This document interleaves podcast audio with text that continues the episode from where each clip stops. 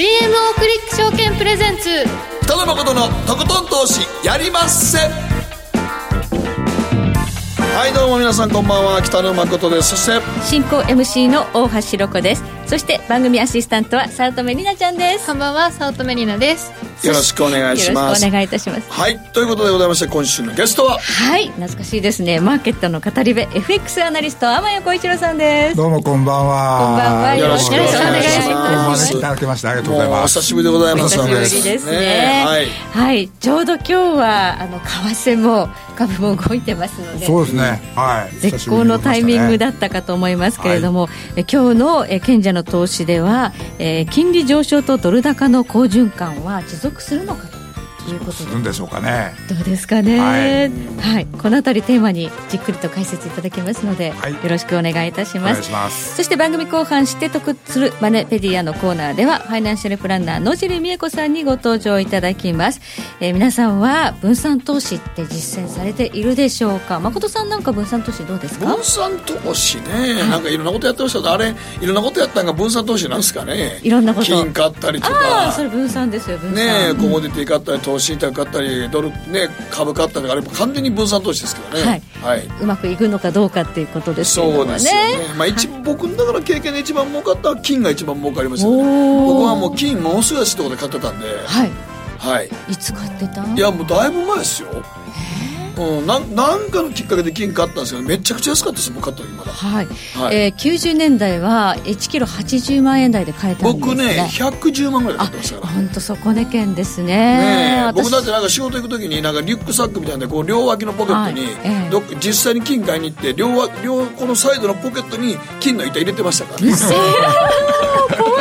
そのまま NHK 行ってましたからね。でうちのマネージャーになんか重たそうですけど金買ってきたんやつ。マネージャーがこんなんだけど1キロありますからね。1この1キロです。これを両方持ってて。そうそうそうそう。で家の机の下に転がしたらうちの息子が「これパパこれ何?」って言うから「金」って言ってましたよ、110万で買ってるんですか。110万で2枚買いましたからね今ね1枚450でもうやっぱと途中で売ってますよ。あ売りましたね。さすがに25060万で売りましたけど。それでも倍以上で売ってますからね。そうですね。私240万ぐらいの時に買ってんですよ。あ僕ちょうど売った頃です。僕の金限りある資源の金を僕はそっちをこっちにこっちにね来た感じですけども、まあ、はい。分散投資の話今日は野尻さんに伺っていきます、はい。えそして今日の皆さんからの投稿のテーマはあなたが望む働き方改革理想の働き方働き方で改善したいことありますかと。国会ではねあの法案が、まあねいよいよ大詰めでご大ざいますけれども、はい。皆さん働き方こういうふうに変えたいなとかこう変わったらいいなという思いはあるでしょうかでもなんかねあれね残業を認めないと今ねここまで言いますけど結構残業があるからやっていけた人結構多いですからね。まあそうですね、うん。あとなんか今日からあのここは水曜日は農残業デーになるって聞いたんですけど。あそうなん どうなんですか、へー。まあ、我々は関係ないですからね。僕らはねフリーランスでやってる人はあれですけどでもなんかあの残業とか天谷さんなんかどうだった？私は若い頃はあの要するにずっと FX ディーリングルームでディーリングしてたわけだから、はいはい。ればいるだけ儲けのチャンスがあるので、はいまあ残業っていう頭はなかったんですよね。そうですよ。だからだからもうまさに朝から晩まで。そうだからもう専門職でやってるとねもうなんか自分が辞めた時辞めてもええわけですからね。もう裁量でやってるわけですからねもそう。う。だからまあそう。いう意味ではもう当時からディーラーっていうのはもう残業とかそういうのの範疇から全然外れてまね。外れてますからね、はい。そうなんですよね。でも急にねここまで働くな残業するなって言われてね急に家帰ってもね暇ができても困るっていう。おってね。なん家に。ねか寄り道してる人がそう多い。いやいや意外とあのサボリーマンって言ってもうね家帰りたくない帰宅、ね、拒否症候群の方も結構おられますからね。あー泊まり木がいっぱいね。あのここは虎ノ門で新橋すぐそこですからね。そうなんですよね、そんな急に残業なんかって 家帰ってきても家でもねいい場所なかったりしますからね。新橋あたりで皆さんね。そうそう。僕なんかもうあの家でねあの換気扇の下でアイコス吸ってたらねあのうちの娘がね勝手に電気消しましたからね。いるの分かって。もうあれ僕だから自分であの家庭におる自爆霊かなと思いましたね まあ座敷わらしぐらいにしとこう。ああまあでもあ座敷わらしみたいにバタバタしませんからねこれはねスーッスーッと立って 勝手に消されてましたからね。と寂しい換気話扇の音してんのにようよう消したなお前はと思いました。寂しい話はい、もう家庭では自爆霊ですからはい、はい、皆さんどしどし送ってください。あなたの望む働き方改革番組ブログの投稿はこちらというところからどしどし送っていただければと思います。なおこの番組はラジオだけではなく YouTube ライブやユーストリームでも同時配信中です。えぜひこちらもご利用いただければと思います。ではこの後コマーシャルを挟んで誠とひろ子の週間気になるニュースからスタートです、北野誠のとことん投資やりまっせこの番組は、良質な金融サービスをもっと使いやすく、もっとリーズナブルに、GMO クリック証券の提供でお送りします。北野誠のとことん投資やりまっせ。誠さんより私についてきなさい。わかりましたねえ先生好きって10回言って。それ10回クイズでしょ。いいから。じゃあ好き好き好き好き好き好き好き好き好き好き僕も先生好き。もう。思わず笑みがこぼれる。株式 FX は GMO クリック証券。あらっしゃい。ご注文どうぞ。うーんと大盛りラーメンにトッピングでチャーシューコーンメンマ海苔それに味玉白髪ネギね。あバターとワカメも。全部のせ一丁。シンプルにわかりやすく。株式 FX は GMO クリック証券。占えましたぞあなたの未来。えどんな？あなたは努力次第で大きな成功を収めます。ただし野菜中心の食事と早寝早起き適度な運動をして健康なんだよ。母ちゃんのセリフと一緒じゃん。未来は自分で切り開く。株式 FX は GMO クリック証券。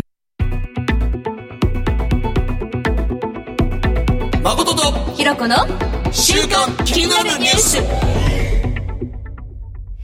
さて、ここからは、誠とひろこの週間気になるニュースです。今日一日のマーケットデータに加えまして、この1週間に起こった国内外の気になる政治や経済ニュースのトピックをピックアップしていきます。まず今日の日経平均ですが、270円60銭安、22,689円74銭と、久しぶりに大きな下落に見舞われました。これやっと2万3000円到達した思って、こっからかな思って、2万3000円、結構壁ですからね。やっやっぱ壁ですね、あそこ。そうですうんね。超えないね、明確に。はい、5月23日というと、えー5年前、バーナンキショックでね、1000円ぐらい下がった日がありますけど、あねうんあ、ありましたね。そうですよ。はい。あの時は前の、えーアシスタントのミカが、はいえー完全に原稿を読み間違えてっていうか、誤読をして、そうですね。すげえ相場が下がったみたいな記憶がありますけど。そうだね。だから、ミカの孤独ショックって言われたあの、相場を下げる、あの、神様って言われてましたからね。滝上ショックっていうね。そうそう、はい滝上ショック。あはい。ったんですけど、まあ、それに比べるとね、天谷さん270円安どうでしょう？そうですね、でもなんかこの為替も結構円高になりましたけどなんかあんまりこれで下がったっていうのがないですよね。きっかけが何だったまあ、んですか？リスクオフだとか、そのトルコイラだとか、いろいろありますけど、まあ、我々やっぱり一番怖いっていうか、気持ち悪いのは、特に理由もないのが大きく下げた時そうですね。これだから下げたって時は、割とその後元に戻ることが多いんで、そうなんですけど、ね、あんあんまりなんかこう、明確な理由があってね、今日下がったっていうわけでもないですからね。のまあ、ニューヨークダウが下げたからっていうのもあるんでしょうけども。ちょっと今日は味が悪いですね。そうですね。はいでもまあ、為替は割と堅調でしたからね。はい。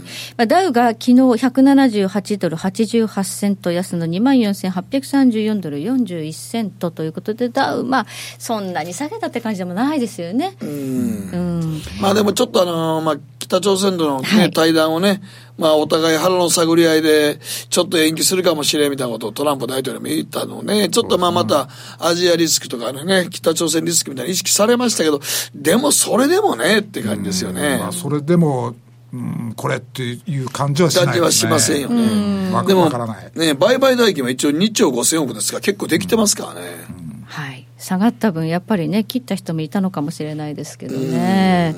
まあ後でちょっとこの話もしますけど、やっぱこれだけ米国債の利回り上がってくると、はいやっぱりあの債券への資金シュットってやっぱどうしたって出ますよね。出ますよね。そうなんですよね。で、為替あと新興国市場からやっぱりドルへっていう流れも当然起きる、そうですね。新興国市場からドルへっていう動きは結構加速してると思いますこれがいろんな経路を通じてボラティティをガッと上げていく上げていきっかけになるんですよね。今日はねあのトルコリラインがそうそうそう。ぐぐっと下がりまして結構これもロスカットこれがっていう理由がよくわからないんですよね。ね、今日別に、今日トルコさん、まあ、じりじりとずっと下がってますからね、トルコはいろいろと政情不安もあって、大統領選が6月にあるんですけれども、まあ、前倒しされたとか、かといって、今日なんでこんな下がったかっていうと、やっぱりちょっと投機筋が仕掛けてきたかなという印象はありますかね。そうですねはい、ということで、新興国通貨の下落も気にはなるんですが、今日のえー日経平均の下落っていうのは少し不気味だったかなという印象です。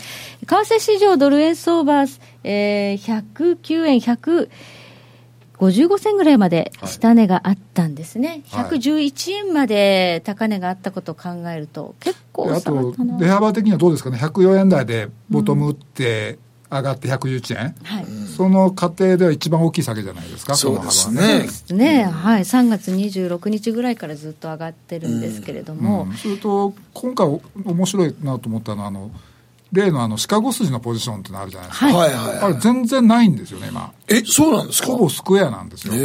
投機筋も今あんまりポジション持ってあんないまり動いてないんですね、そうねすると。分からないんじゃないかなと思って、ね、あ普通だったらあの今上がっている方向に、まあ、大体張ってくるわけですから、ドル買い円売りで仕掛けてきてもおかしくないんだけど、全然持ってないんですよねちょっと不可解あ。なんか、なんか、なんか、なんかどっかで何か起こってるんでしょうけど、いまいちあんまりあの、一般の我々にはよく見えてこないっていう相場ですよね。だからやっぱり110円で本当ドル買っていいのかどうか、はいはい。やっぱりちょっとみんなマーケットに近い人はややちょっと、あの悩む。懐疑的ですよね。ね。近い人ほど懐疑的。懐疑的ですね。はい。まあ、 Sell in May というのは5月の高値で、ね、売り抜けてあと休んどけっていうような格言ですけど、まあ、ちょうど5月の下旬ですから、まだこれが意識されている時期かなという気もしますね。来月 FOMC ですしね。はい。そうなんですね。ところがね、原油は高止まりのままです。WTI 原油6月ものは、えー、11セント安の72ドル13セントで昨日取引終了していますねほらほら来てますやんか原油やっぱりちょっとインフレの兆候来てんですかね。来てますかね。まあ、サウジアラムコのこともあるし、あのね、核合意のこともあるし。ねはい。うん。ちょっと原油高止まりということで、ここも気になるという状況です。ゴールドはね、あの、1297ドルということで、1300ドルの大台はあったんですが、まあ、誠さんの110万円から、ね、250万でリグった話聞くと、まあ、小さな動きです、ね。いやいやいや、なんで、もうだいぶ前のことですから。小さい動きですね。はい。なんでそんな人羨むから。昔の投資の話しただけじゃないですか。いや、すごい、すごいトレードいや、あれ、それはだから、ほんまにちょっとさっき CM 中に言ってましたけど、うちの親父がね、なんかあの、なんか、せあの、バブルのもっと前の時に、はいなんか金が500万ぐらいあったとかなんかあった時あったたでしょ、した昔、大昔。なんか、なんとか進行の時に、有事の金でダーッと、そうそう。ん500あの時なんか、うちの親父がなんか、ちょっと金持ったから、き高い金買って、そっからずっと下がったんですよね。はい。で、僕の中でその親父がなんか500万、400何十万で買った記憶があるので、110万ってすげえ安いんじゃないの？って思って、よ、そこで買いたい今買おうとか思ったんですよ、あれ。偶然、それを思い出して。いやー、なんか降りてきたんでしょうね。なんか降りてきたんでしょうね。たまに相場の神様が微笑んでくる時あったんですよ。そんなディスらんといてくださいよ。自分が売った値段で買ったからってそこまで根に持つタイプやと思いませんでした。大体同じ値段で買ってるから。いやいやいや、もう根に持つ、根に持つ。はい。ではここで、りなちゃんがはい気になったニュースお願いします。はいはいあ。その前に先週のあお詫びをしときましょう。はい。はい。先週、まず、あの、えな、ふなっしーが最近活動やめてるって言いましたけど、あれは間違ってましたね。はい、間違っておりました。すいませんでした大変申し訳ありませんでした。フェイクニュースはい。フェイクニュースあの、ふなっしーは、バリバリ、はい、働いておりました。はい。そして、そしてもう一つ、あの、ゆるキャラの、あの、はい千葉県の何でした？はい、もう一つ大変申し訳ありませんでした。あの、チーバくんの方が、はいどうやら犬ではないらしいのです。あの、千葉県のゆるキャラのち公認公式のチーバくんは、はい先週犬やって言ってたんですけど、ワンちゃんって言ね言いました。言ってましたずっと思ってました。はい。はい。でもそれはどうやらあれは架空の動物で、はい、あの、不思議な生き物という表記だったので、はい。謎の物体ということで、はい。はい失礼いたしました。はい。犬じゃな犬ではない。まあ、犬に似てるけど犬ではないということです。公式的見解としてね。はい。はいということで、さあ、それでは今日の話題ははい何が気になりましたか、えっ、と、私が気になったニュースは、えっと、デジタルネイティブな Z 世代と呼ばれる、呼ばれ方をする年齢層があるというニュースを見たんこれがねですが、、僕らも全然知らなかったんですけ Z ど世代？Z 世代ですね。はい。あの、1995年生まれの方から、それ以降の方々の年齢層のことを呼ぶそうなんですけど、はい。ねえっと、なんか、もともとこう物心がついた頃から、はい。あの、まあ、あの、すでにスマホとかパソコンがあって、はい。はい。えデジタルネイティブデジタルネイティブそれはだからそれ前の世代で、うん Z 世代はあの、スマホがあったらしいですなあもうスマホが物心ついた時にスマホがあった世代らしいです。ああ、そうか。これ、これもう全然違いますよね。だからつまり、大きくなってきた時にもう幼稚園ぐらいからもうすでにスマホが存在した世代ですねそうそうそう。そう。あへえだからもうどうかすると、キーボードよりもフリック入力のフリック早い入力ぐらいが早いんですね。あ、でもね、うちのね、娘23、4ですけども、あの、うちの娘が大学の時に、みんなスマホはよくややれるけど、卒論書く時にパソコンみんなものすごい苦手やったって言ってまうん意した。外にみんなパソコンはやらないんですよね。だってのっけにもスマホ触ってフリック入力やってたら、パソコンって意外と面倒くさいですよね。そうそうそう立ち上がりも遅いし。そう、Windows とかわかんないですね。ああ。だからタブレットの方がもう近いってことですよね。私も本当に仕事以外だとほとんどスマホ見るからやっぱりこっちの方が早いもんね、今はい、サクサクいきますからうね。んだから若い子たちはもう Z 世代はスマホ世代っていうことでいいのかな、はい、そうですね。なんかあの、武器は SNS だそうです。武器？はい、インフルエンサーみたいな。はあ、インフルエンサーイね。ンフルエンサーっていうのよね、はいはいはい。い。なんか、あのーそれで調べたところ、あのー今の小学生の将来の夢ランキング、まあ去年のデータで2017年なんですけど、男子小学生のトップ10に YouTuber が入っているという。で、あの、習い事なんかも、プログラミング教室が流行っているそうなんですよね。ネットですよね。もうプログラムができると将来何でもねビジネスに多分なるんで授す業にも入ってくるんじゃなかったっけ、ね。あそうか。プログラムの必須科目になっていだってもうくのかな今ね、あの、小学校の授業でタブレット使ってますからね。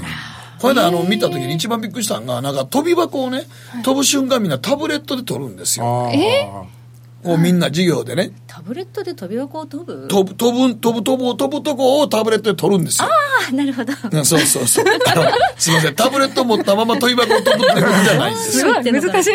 はい。なるほどそれで自分の飛んでる姿をそうね、みんなで見て、この飛んでる姿を何が間違ってんのかとか、もっとうまく飛ぶためにはどうすればいいのかっていうことをみんなでややってるのを僕はなんかニュースで見まして、へーと思っ。新しい授業ですね。で、だから、あの、この何でもね、調べたら、ちね、調べたら、すぐ何でも出てくるせ時代時代になってしまったんで、テストよりも考える力をもっと養おうっていうのが教育の、小学校教育のあの中心になってるんですって、今。だからその時なんかニュース見てましたけど、へえ、とんでもタブレット使って、例えばじゃあこの、うこのた飛び箱の飛び方は何が僕ら間違ってるか見て考えようとか、自分らで先生がなんか指導するんじゃなくて、自分らで考えよう。っていうのをやらないと、もうなんか何でも調べたらすぐ出てくるんで、回何答が。でもググっちゃうってね何でもググっちゃいますけど、まあ、全てパソコンの中にあることが全て正しいわけではないと思いますけども。はい、Z 世代はやっぱり教育のあり方も変わってきてるし考える力をやっぱり教えてあげないといけないということそうですね。だからそっちの使い方をしようっていう授業やってますもんね。はい。この間テレビで見てすげえな、もう、と思って。すごいですね、Z の後は何世代が来るんでしょうね、Y Z でも多分 XYZ だからもう多分終わりでしょう。終わりまあ次、次はだからパソコン、使わなくなる、もうデジタル全く使わない A とかに戻っちゃう。アナログのアナログの映映画。アナログの映画。画戻るんでしょうかねもうガラケーにこの際、戻るとかね。この際この際この際ね使わない。はい。はい逆に使わないのが意外と斬新やったかもしれない。全部アナログでね。そう。はい。以上誠とひろ子の週間気になるニュースでしたこの後コマーシャルに続きまして天谷浩一郎さんにお話しいただきます北野誠のとことん投資やりまっせやりまっせって何語ですか？さあ。賢者の投資ということでございまして、今日改めて天谷幸一郎さんよろしくお願いします。よろしくお願いします。はい今日のテーマは？はい。えー金利上昇とですね、まあ、ドル高の好循環を持続するか、ちょっとこう、固く言ってしまったんですけど、はい。今日はですね、あの、良い金利上昇と悪い金利上昇についてね、ちょっと話をしてみたいなと思ってます。ほうはい。えー、3.1%ぐらいまでアメリカの長期金利って上がってきたんですよね。そうですね。これは本当、あの、7年ぶりぐらいの水準ですかね。はい。ただね、あの、リーマンショック前って、アメリカの金利って5%ぐらいが普通だったんですよ。だからそれからするとまだまだ、あの、低い。逆に言うと上昇余地はある。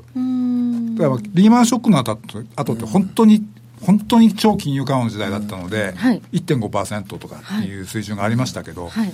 まあ、それが今、ノーマルの時代に入ってきたわけですから、そうすると、ここから金利上昇って加速していくかもしれないですよね。普通の経済状態だったら、アメリカの長期金利ってやっぱり5%ぐらいっていうのが、まあ、我々の経験則ですから、はい。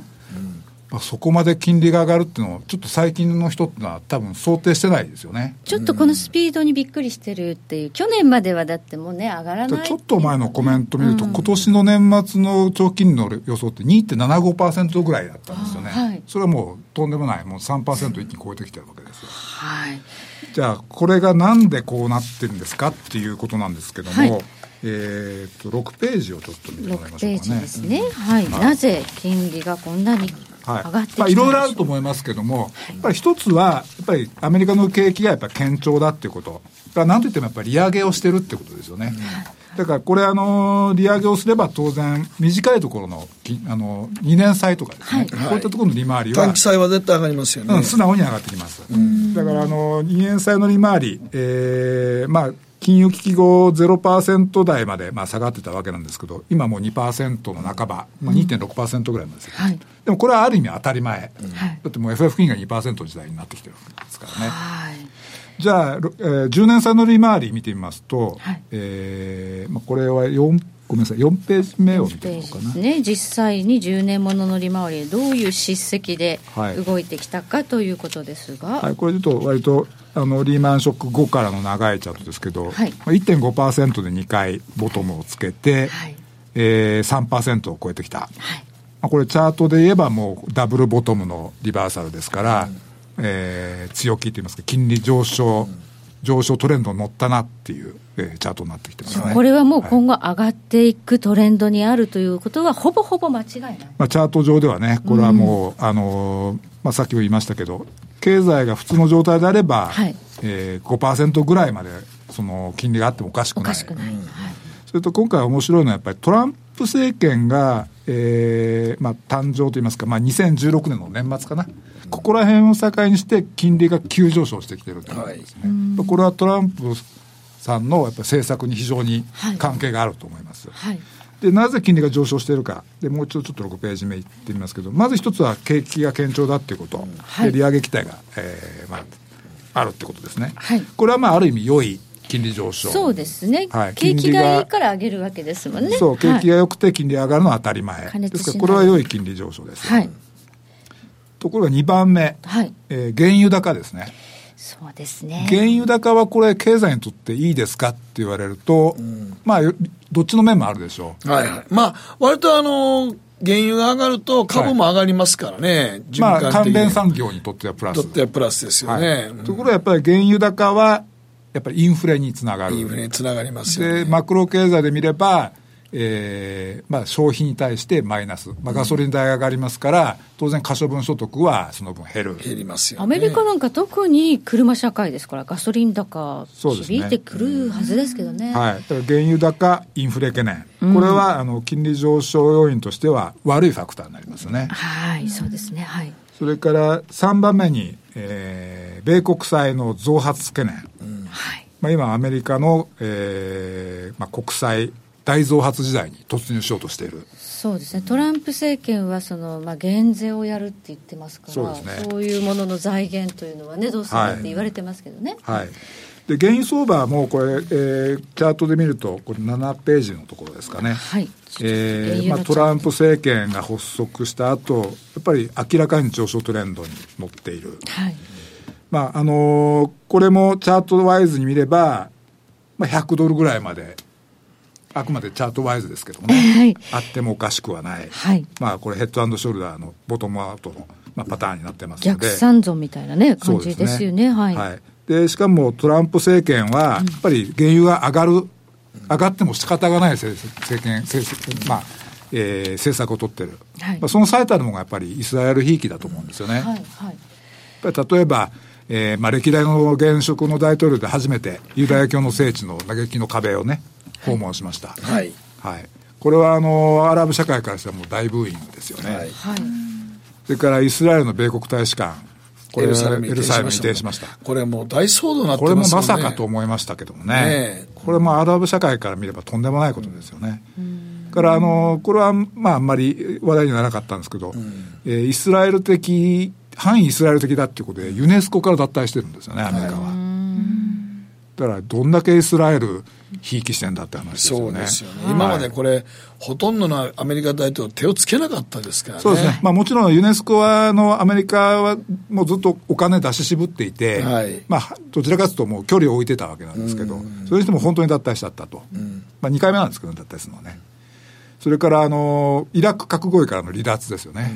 これがちょっと原油の上昇に、まあ追い風といいますか、こう火に油を注ぎそうな感じです。まあ予想されてた事態という人もいますけども、はい。やっぱり大事なことはこれイスラエルの要望だったってことですよね。はいこれはイランかな？あ、ごめんなさい。ですね確かにイラン核合意ですね。すねちょっとはいまあ、あの、ミスタイプでしたね。はいごめんなさいはい失礼しました。はいで、えーまあ、よくよく見てみると、おートランプ大統領の娘、えー、婿であるクッシュナー氏ですね。はいこの人はユダヤ教の人ですよね。はいで、えーユダヤ教の教えでは、えーユダヤ教の人と結婚すると奥さんも改宗しなきゃいけないということなんで、うんはいイバンカ氏もキリスト教からユダヤ教に改宗しているということ。はいただし、キリスト教とユダヤ教っていうのはまあ同盟関係にあるので、はい。えートランプ大統領も非常にユダヤ教に対してはあの親和的であるということですね。はい。だこれだけやるとやっぱりね、あの中東のあの地政学リスク、ねこれはもう高まって当たり前ですよね。はい。まあ、このね、イランの原油とかって結構生産量多いので、はいここ制裁されると、その分の。今後、うん市場に出回ってくるイラン原油がやっぱり制限を受けるということになってくる、そうですね。そうすると、いやで先取りした原油上がってきますよね。はいっていうふうに言われてますね。はいはい。それから9ページのところ行ってみたいんですが、はい米国の、えー国際大増発時代ですね、でこれもですから、まあ、考えてみればトランプ大統領が就任した時からもうすでに当たり前というか、もう予想はついてたわけなんですが、まあ、面白いのは最近やっとみんな、まあ、気にしだした。はい。まあ、というのはそれまではもうニューエコノミーとかゴールディロックスとか言ってあんまりそのインフレに対してそのあるいは国債の増発に対してあんまりみんな気にしなかったんですね。うん。で例えばこれ10年で1.5兆ドルの大型減税、はい。それから1.5兆ドルのインフラ投資はい。でそれに対して、えー、こうあの今年の発行額が、えー、1.3兆ドルですね、はいで去年から2倍近くなってるとはい。いうふうに予想されている。はい。で、とどめがやはり FRB が今バランスシートの縮小に着手してますから、ねはいこれまで買ってくれてた FRB が買わなくなった。はい。で、今後は償還した資金をそのまんま、うんえー再投資しないとし。ないんですね。はい。で、最終的にはどこかで、えー手持ちの国債を売ってくるかもしれない。はい。こういった局面になってくると、やっぱり、えー需給が大幅に悪化するわけなんですよね。はい。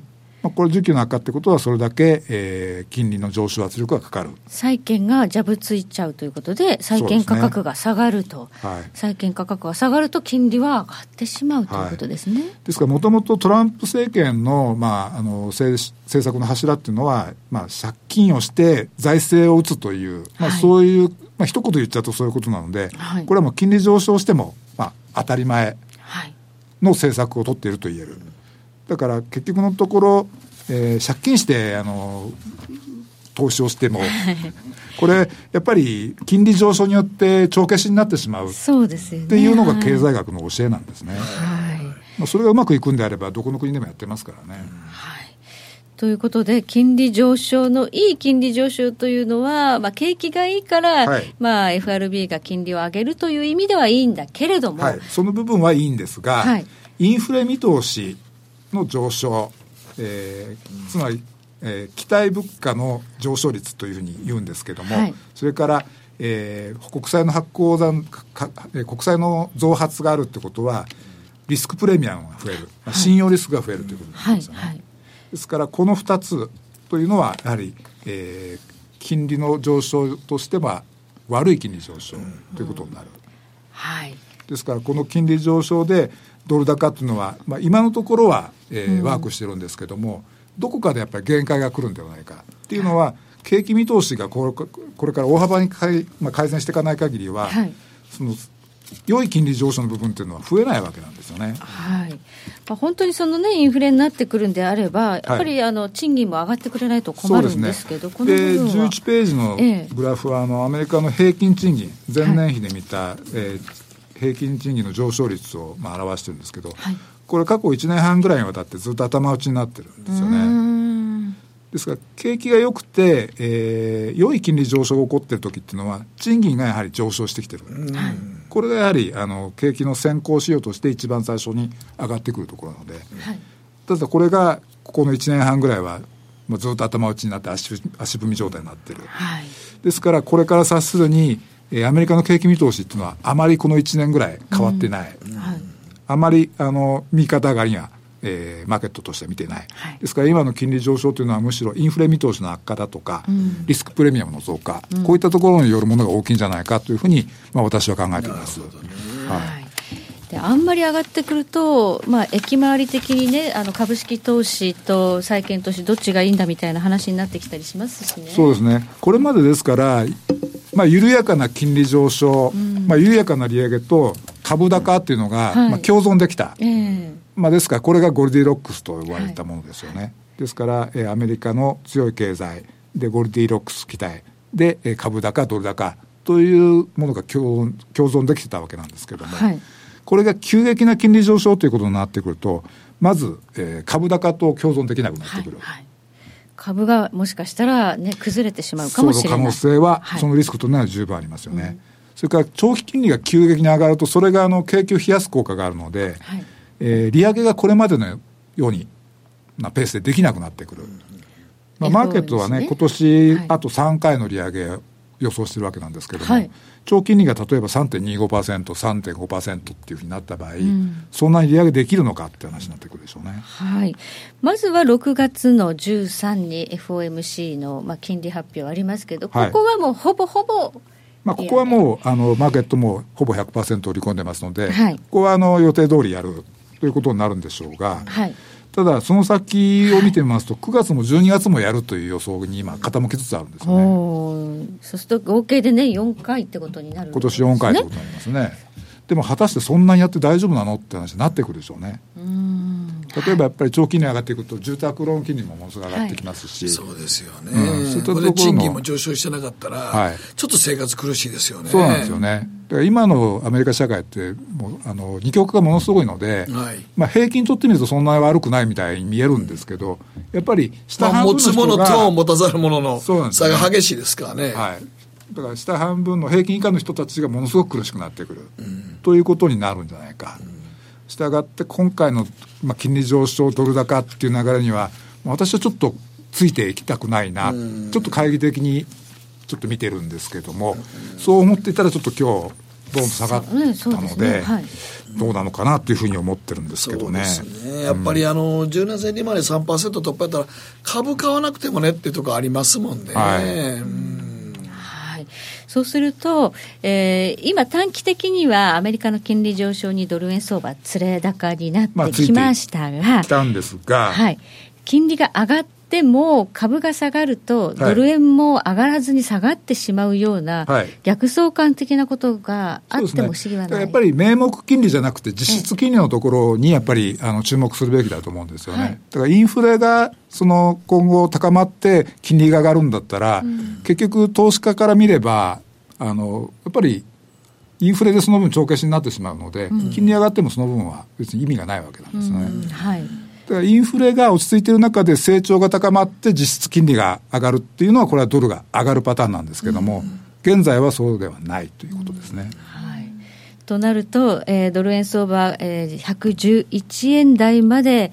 上がってきたんですけれども、はい、今年のまの、あ、高値っていうのは年初の113円台でした。はいそこまで回復するようなトレンドは、ちょっと持続、まあ昨日まではね、113円ぐらいまであるのかなと思ったんですけど、うん、今日の雰囲気見ると、はい、マーケットもなんかちょっと怖がり始めたのかな、うん、で一つはさっきも言いましたけど、シカゴ筋が、まあ、全くと言っていいほどポジション取ってない。はい、普通だったらこういう右肩上がりの相場で、当然あの上がれば上がるほど買ってくるっていうのが彼らの手法なんですけど、ここ1か月ぐらいほとんど何も動いてないんですよね。だからなんか今、どこで何かが起こってるのかよくわかんないですけど。わかんないけども。まあなんか今あんまり皆さんポジション取ってないんですね。やっぱ気持ちが悪いんでしょうね。ああ、うん、ねえ。こういう時はやっぱり私はあんまり、あの、確信持たずに、まあ、短期でやるんだったらいいですけども、あんまりね、このロング、ドルロングを作らない方がいいんじゃないか。むしろ111から113ぐらいってとこは、としては今年のダブルトップになるかもしれませんよというふうに言ってるんですけど、ね、まあ、日経とその中で2万3000円もね壁でできてさっきも言ってましたけど、ね、なかなかこう抜けてこないですからね。はいということで、えー、ここからの金利、そしてドル円相場の動向を果たして相関できるのかどうかというところ、今後も注目していきたいですね。はい、実質金利のところにね、ちょっと注目してほしいですね。はい、はい、以上、賢者の投資でした。北野誠のとことん投資やりまっせ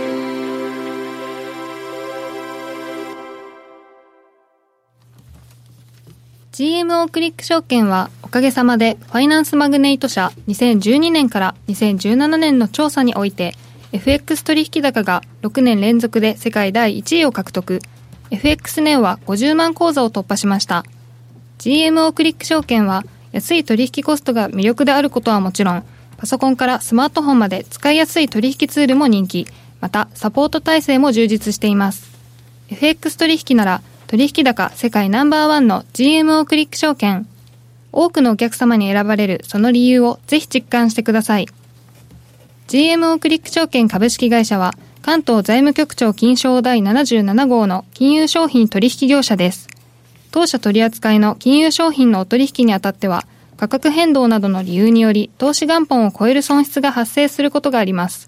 お取引をする際は当社のホームページや契約締結前交付書面にて手数料などの諸経費及びリスクについて十分ご確認ください。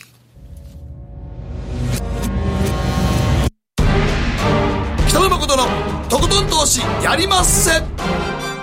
誠さんより私についてきなさい。わかりましたさて、ここからは知って得するマネペディアのコーナーです。今回はファイナンシャルプランナー野尻美恵子さんにご登場いただきます。こんばんは。こんばんは。こんばんは。よろしくお願いします。よろしくお願いします。はい。さあ、今回のテーマでございますが。はい。分散投資は必要か。はい、分散投資ね。なんか投資の教科書には必ず分散投資しなさいって書いてあるような気がしますが。そうですよね、はい、で投資してると迷いってあるじゃないですか、でそういう時に真面目な方ほどその今大橋さんがおっしゃったように教科書とか資産運用の本なんていうのをちょっと読んでみようかなんてなると必ず出てくるのが卵一つのカゴに盛るな、はい、みたいな話ですよね。これはなんかだ誰が言ったんかな？卵。あれ、これなんかアメリカのなんかすごい有名な、あの、ロッシャルドかなんか、誰かがそんなんか、なんかそんなの読んだ記憶あんな。えー誰が言ったんだろう？私そんなの気にしたことない。あの気にせんといてください、はい、気にせんといてください。大和さん気にしなくていいです。でもお約束のようにあの絵ってあるじゃないですか。あります。こうね。投資をやる人はどうしてもあの絵見ますよね。はいはい。でもなんか一緒のカゴに盛るとねなんかちょっとあのテーブル地震が揺れた時に卵を同じカゴに入れたら地震揺った時に全部割れちゃうよと卵。だから一つ一つ違うところに置こうね卵はっていうやつですね。うん。割れちゃう割れちゃうから一緒にして割れちゃうから分けましょう。必ず載ってるんですね。教科書に。必ず投資の教科書に見てください。出てますあこれかってなりますので。はい、まあそういうのがあるわけですけど、あ私も FP なんですけど、はい、あれ？これってどうなのかなって実は前から思っていて、はい、っていうのはそれって効率悪くないかなって思うんですよ。効率ですか？はい、はい、まあ、例えばですけどその卵を1つ1万円だと考えて、はい、まあ、5個あったとしたら5万じゃないですか、えー、10個乗ってたら10万ですよね、うん、でそれをこういっぺんに持ってくることに対するリスクってまあ10万だったら最大10万じゃないですか、はい、それってリカバリーいざとなれば毎日毎日割れちゃったらリカバリーできないかなっていう発想を持つと、うん、あれ？スパスパこうまとめて効率的に何回も運んじゃった方が早いんじゃないかなっていう気がちょっとしたんですよね。はい、でそれを投資に当てはめると、はい、あのまあ、いわゆる初心者によくバランス型ファンドがいいっていうコメントをよく見かけるんですけど、はい私も女性誌の取材などだとやっぱりそれが定説ですよねみたいな聞かれ方をすることはよくあるんです。いやでもあの30代40代向けの雑誌だったりもっと若いあのリナちゃん層の雑誌だったりするともうこれから先時間投資に向き合える時間ってたくさんあるからぜひ投資を勉強してほしいなっていう思いがあって、はい、なのでそういうバランス型ってパッケージになっちゃったものを買うと何で上がったのか分かりにくいっていうところがあるんですね。なのでこう日経平均株価だとか指数って言われるものでもいいのでデビューとしては、はい、あの値動きが分かるもの。それに投資するとなんで上がったのかなって。りなちゃんすごく今いい環境にいるので先生たくさんいるので、はい、なんで上がったんだろう下がったんだろうっていうのを聞くのに最適だと思うんですよ、はい、でもバランス型だとうんこれはねみたいなこと、なんだろうみたいなことにちょっとあのいろいろ組み込まれちゃってる。そうバランス型は例えばほんまあのなんかねドル円とかなんとかかんとかとかもいろんなもん組み込んでるからそうなんですよくわからないのよねあれ、うん投資ってどうしてもあの為替要因でどうだとか、いろいろこう複合的になっているのでお任せできるっていうのはあるんですけど、分かりにくさっていう部分も合わせ持っちゃってるので、まあこう勉強兼ねるんだったら一本 なんか何かでこう分かりやすいもので始めた方がいいかなっていうのがまずあります。ね、はい、パッケージになったようなね、まあ、最初から分散投資の考え方であるバランス型のファンドよりも、何か最初は値動きがこだわりが勉強できるものに投資してみたらいかがですか？という、その集中投資という意味でそうですね。はい。はい、で、その今おっしゃった集中投資を、まあ、リアル、リアリティなあるところで考えますと、やっぱり日本株かなと思うんですけど、日本株の中でも分散するるのと集中するのってこうタイプみたいなのもありますけど、はい、どうですか？集中投資ってされます？私はする時はしますねああの勝負師ですか？かっこいい、えー、でもそれ切り札みたいなとこありますよね。これは集中でいかないと、みたいな局面もあるかなと思うんですけれどまあ、あの今おっしゃったように集中投資ってやっぱり威力は絶大じゃないですか本当に自信がある時はそこを、自信があるんだから、ダンと入れてダンと取っちゃうっていうね、そういう時にちまちまちまちま他のもの持ってたらちまちまいい言葉ですね。そう分かってんのに上がるの分かってるっていうぐらい自信あるのに、そこでちょっとしかね投資してなかったらもったいないじゃないですかもったいないですね、ね、まとがりリスクもありますけどね。思い通りにいかない時もあるけどね、まあ、心に素直にはなれますよね、はいはい。うん、まあそういうこう効果的なのってやっぱり銘柄が大幅に上がるときにつかめて、それで渡り合えると最高ですけど、はい、北野さんがおっしゃったようにこう見通しが外れると集中投資は大怪我するってこともあるんですよね。指数上がるのに自分だけ倍速で下がるってすごく辛いじゃないですか。間違える時はありません？あります。あります。いやまあまああります。まあそういうことも経験しつつ、まあ集中投資あの勉強していくみたいなところがありますけど、はい、やっぱり集中投資ってその投資家の技だと思うので、はい、ここっていう時に発揮するとい。いかなと思います。はい、であと集中投資で生まれるただ株っていうところを見ていきたいなと思うんですけど、ただ株。ただ株何でしょうか？ただ株あのですね集中して投資してるじゃないですか、はい、なので倍速で増えていくうまくいけばですよ、はい、そうするとあの高いところで利益確定できると、まあ、例えばですけど500株買ってて400株売ると、はい。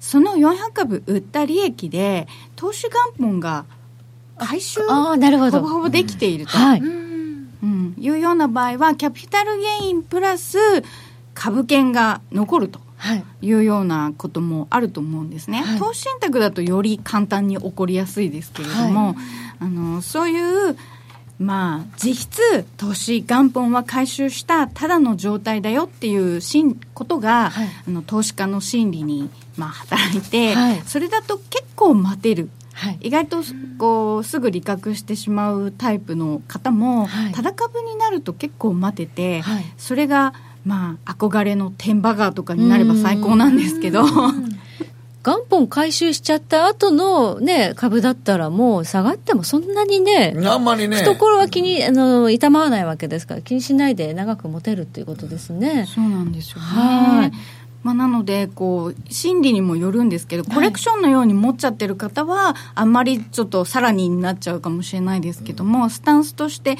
結構売っちゃうことが多くて後で大幅上昇を見て悔しい思いしたっていうような方はもしかしたら一つ残してうん。ただ株にしておくっていうのをやってみると、なるほど、そういう考え方で、そうですね、あの、ね。利確して残すっていうね、ポジションを分けて、で、一つの株に投資したからこそ、ポジションを分けてリーグって放置できるわけですもんね、これ。そうですね。うん。でまあ、あとウォッチする側としても、はい。まあ、集中してると、まあ、効率はいいですよね。はい。うんそうですね。なんかあれ、あれもこれもって毎日ウォッチするの大変ですけど、まあね、本当にバッと一つか二つ見てるということであれば、非常に集中できて、分かりやすい、分析もしやすいってなりますからね。初心者の方こそ、あれもこれも追っかけるよりは、一個追っかけた方がいいという考え方もできますね。それでなんでその動きになったのかっていうのを調べるっていうのはすごく糧になっていくと思います。はい。では、まあ、どうやって、この集中投資とか、バランス型のね、そうやめて、いつになったら、この分散投資っていうのを真剣に考えたらいいんでしょうか？ああそうですね、うんまあそのタイミングっていろいろだとは思うんですけれども、やっぱりこう集中して動くので、はい。値動きがちょっと辛すぎるスケールになってくると、はい。あれ？一日でこんなに動いたっていうのが、これのなんでしょうね象徴的なのって退職金だと思うんですけど、よくもらった退職金を全額こう投資に向けてしまってびっくりするぐらいなり あの 比率で下がるとか、はい上がるとかお声をいただくことたまになんでこんなびっくりするぐらい下がでいきなりるんでしょう今まで投資をやったことない人が、なぜ全額一気に行くんでしょうね。そうなんですよね。あの、日中見られるからっておっしゃってた方がいたんですけど、今まで気にはなってたんだけど、見られなかったからい、や逆に言うと見られないから、あの、いいかなと思う時もありますけどね。確かにそうですね。もう昼間見れると、あの、おたおたする時結構ありますからね。余計なことしますよね。ずっと見てると。はいそうなんです。僕もあの、思いました。ずっと見れる環境の時はろくなことなかったです。ないんですよ。はい。距離あった方がいいんですよ。そうなんですよねそうですね、はいそこでは確かに分散って幅広いんで、今のお話だと時間分散を図った方がいいよってことになりますよね。まあ一つあの分散投資言いますけど、分散って言い方すると、あの言っときますよ、貯金も一つの選択ですからね、一つの分散。ああ、そうですよ。貯金。だから何もせえへん。例えば、まあ、ここに1000万ありますと。まあ、200万は貯金しときましょうとか、下がった時のために手当置いとかないととかっていうのも一つ、あれですよね。そうですね。大事です。じゃないと、急落した時とかも見てなきゃいけなくなっちゃいますし。そうそうそう。心に、心にどっか余裕持っとかないと、ええー、みたいな感じで。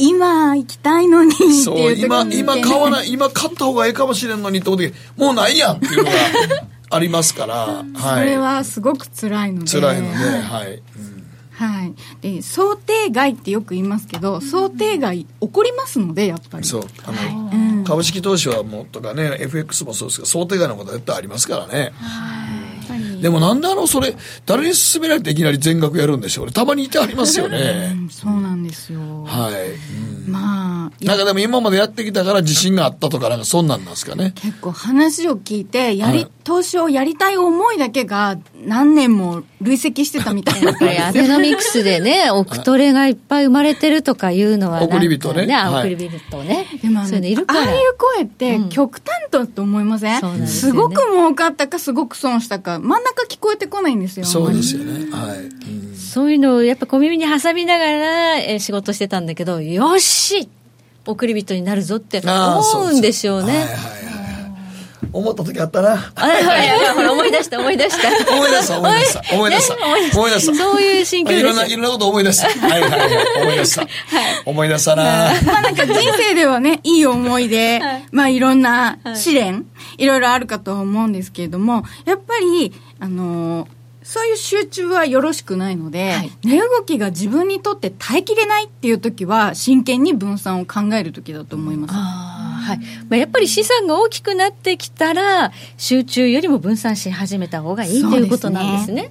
最初そんなにねあの5万円ぐらいが、ね、減ってもそんなに大きく減らないですからそうね。なんですよ。なので、最初から、こう、こまごまと分散しないと、教科書通りに分散しないと始めちゃいけないんだと思うのではなく、はい。あの、完成させていくもの、はい。投資をしていく中で、はい。そんなイメージで持つと、あの、冒頭のように、うん。心に素直なはい。投資ができるんじゃないかなと思ってます。はい。はい。最初こそまず集中投資で少しこう塊を作ってその塊を分散してそうですね。資産運用というふうにしていくっていうのが理想ですかね。そうですね。それによっはいて、資金と自信が来ると思うので、はいそれを糧に投資に立ち向かうっていうような。でもファイナンシャルプランナーさんって基本的に分散投資進めません？まあまあそうですね。私も、あの、私の前のセミナーとかのお話しされる方は、必ずこの卵とかをややっぱりね。出したりしてる方多いんで、まあまあ、それもありですけど、それはおおっしゃる通りなんですけど、投資金額が少ないと、効率は悪いんじゃないかなっていうことですよね。はい。攻めるファイナンシャルプランナーあということで。いえいえいえ。あ、でも、それからちょっとあの、投資のその日本株集中ってところを考えると、それもやっぱり集中投資になっちゃってるので、もう少し資産分散っていうところで広げてみると、やっぱりこう、果敢にチャレンジするゾーンと、ゆっくり、まあ、じっくり積み立てなどを利用して、こう育てていくような守りもしながらのまあ、そっちあると安心ですよ。ねそうですね。私も積み立て結構やってますけど、それがあるから株で集中投資とか言ってられるんですよね。そうですね、はい。そこのやっぱりバランスって必要かなと思っていて、はい。そのじっくりの方にはイデコなどもね税制メリットが大きいので、はい。使える方は検討してみると。集中投資をイデコでっていうのは厳しいので、はいあの指数連動でいいようなものをイデコで任せるっていうような配分ですかねそういうのを考えていくといいのかなと思っております。はい、はいここまでは知って得するマネペディアでした。北野誠のとことん投資やりまっせ誠さんより私についてきなさい。わかりましたあらっしゃいご注文どうぞうーんと大盛りラーメンにトッピングでチャーシューコーンメンマ海苔それに味玉白髪ネギねあバターとワカメも全部のせ一丁シンプルにわかりやすく。株式 FX は GMO クリック証券。占えましたぞ、あなたの未来。えどんな？あなたは努力次第で大きな成功を収めます。ただし、野菜中心の食事と早寝早起き適度な運動をして健康なんだよ母ちゃんのセリフと一緒じゃん未来は自分で切り開く。株式 FX は GMO クリック証券。ねえ先生好きって10回言ってそれ、10回クイズでしょ。いいからじゃあ、好き好き好き好き好き好き好き好き好き好き。僕も先生好きもう。思わず笑みがこぼれる。株式 FX は GMO クリック証券。でここからの時間は皆さんからいただいた投稿を紹介していきます。今日のテーマあなたが望む働き方改革。はいウルトラゾーンさんですがあんまり偉そうなことは言えませんが私の理想は働かないでお金が入ってくることでしょうね、うん、と。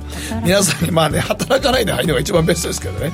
仕事嫌なこと辛いことでなく好きなことやワクワクすることが仕事になってそれで好きなことやったらお金が勝手に入ってくるのが一番理想じゃないでしょうかねとところで私は1キロ金500万の時に買いましたと、えー まあ、高い。時ですよそれ。高い時買ったんですね。でもまあ今400ねあのー、50万ぐらい行ったり来たりですから、ね、もうちょっとです。もうちょっとです。もうちょっとです。もうちょっとですね。はい、はい、こちら「ラビット!」さんからでうちの会社もラジオ日経同様働き方改革の一環として水曜日が農残業デーですただ個人的には週によって農残業にしても支障のある曜日は異なるので会社に申告制する形にしてもらっても構わないので農残業できる曜日は自分で選びたいです。日本の会社はある制度ある制度を導入しようとするとどうしてすぐに横並びでの制度導入になってしまうんでしょうか。水曜日ってなんか決まってるわけじゃないあでも多いですよね。水曜日なんまあ週の真ん中やからでしょ。いやほんまそうですよ。週の真ん中ですよ真ん中だからノー残業、まあ、ノー残業でしとこうってねまあいうぐらいじゃないですか。ちょっと疲れもたまりやすいしね一番はい。まあ、そんな言ってることはプレミアムフライデーもいりませんでしたしね。月末一番忙しい。金曜はだってあれ2月からやって3月がいきなりあの決算月でしたから。誰が休めんねんと。ちょっと間抜けな感じがしましたね。はいはい、まあ、百貨店の地下でねあのフライもんをねプレミアムフライデーですって書いて売ってありましたけどね。デッセって書いたんです大阪で。大阪ではプレミアムフライデーですってフライ売ってましたけど、ね、すごい大阪弁なんだやっぱり、はい、某百貨店の地下で、はい、面白い。フライデーだからフライフライデー。フライなななるほど。なるほど。いや分かってなかった大橋さん頼みますわも。うはい、はい、次は、えー、ペンネームアレラさんからです、えー、残業時間だけで仕事の質を判断するのは無理があります、えー、規定労働時間8時間のみでも社会、えー、社内の雰囲気が悪いとボロボロになるけど丸1日以上でも一人で現場に行っている時は大して疲れませんそんな私も早く帰った時は立ち飲みで一杯引っ掛けていますということで、えー、残業時間だけこうたてなんかねあの決まった時間というふうにこう勝手に決めないでほしいと。裁量でね疲れてるとか疲れてないとかあると。いろいろありますね考え方ね、ね、やっぱりね。はいこうちゃんからです、はい、まああの昔はねもう加入電話から始まりポケベル自動車電話携帯電話。今はすごく便利でどんなに場所にいようが現場から仕事のやり取り LINE ができるじゃないですか。現場の写真を送ったりとしてね、はい、現場なんかでも指示もリアルタイムでとても便利な世の中になったんですが、うん、しかし便利になりすぎた反面全てを監視されているようでちょっとなんか嫌な気分もしますねと。全てを監視というとねなんかね山手線にあの監視カメラ作った話もあるもんね。はい、便利な時代ですけどね働き方もいろいろ変わっているようですが皆さんはいかがでしょうか？時計の針は11時27分回ったところです。北野誠のとことん投資やりませんこの番組は良質な金融サービスをもっと使いやすくもっとリーズナブルに GMO クリック証券の提供でお送りしました。さあそれではえー、今週来週今日は FOMC の議事録が出るのかな？議事録って結構動く時あるから気をつけないと。議事録ショックが昔あったんだよね僕はね。はい。ちょっと金利がね今あの動いてますので、うん、そうですね。まあ6月の利上げはほぼ織り込み済みなんで、はい、まあ、今あの FOMC のメンバーも結構入れ替わってるので、はい、みんなあんまりちょっと正体がよくわからないんですよね、新しいメンバーがどういうポジションにいるのかっていうのをまだちょっと測りかねているので、はい、もう会議のその雰囲気がなんかちょっとタカ派的なムードなのかそれとも現状維持ムードなのか、まあ、そこら辺の頻度があるかないかでしょうね。はいあとは今週土曜日が、えー、日露首脳会談があると。で週明け月曜日はアメリカ休場ということですのでお気をつけください。この後延長戦で皆さんでまたトークしますので引き続き延長戦ご期待いただければと思います。ということでここまでご覧いただきありがとうございました。また来週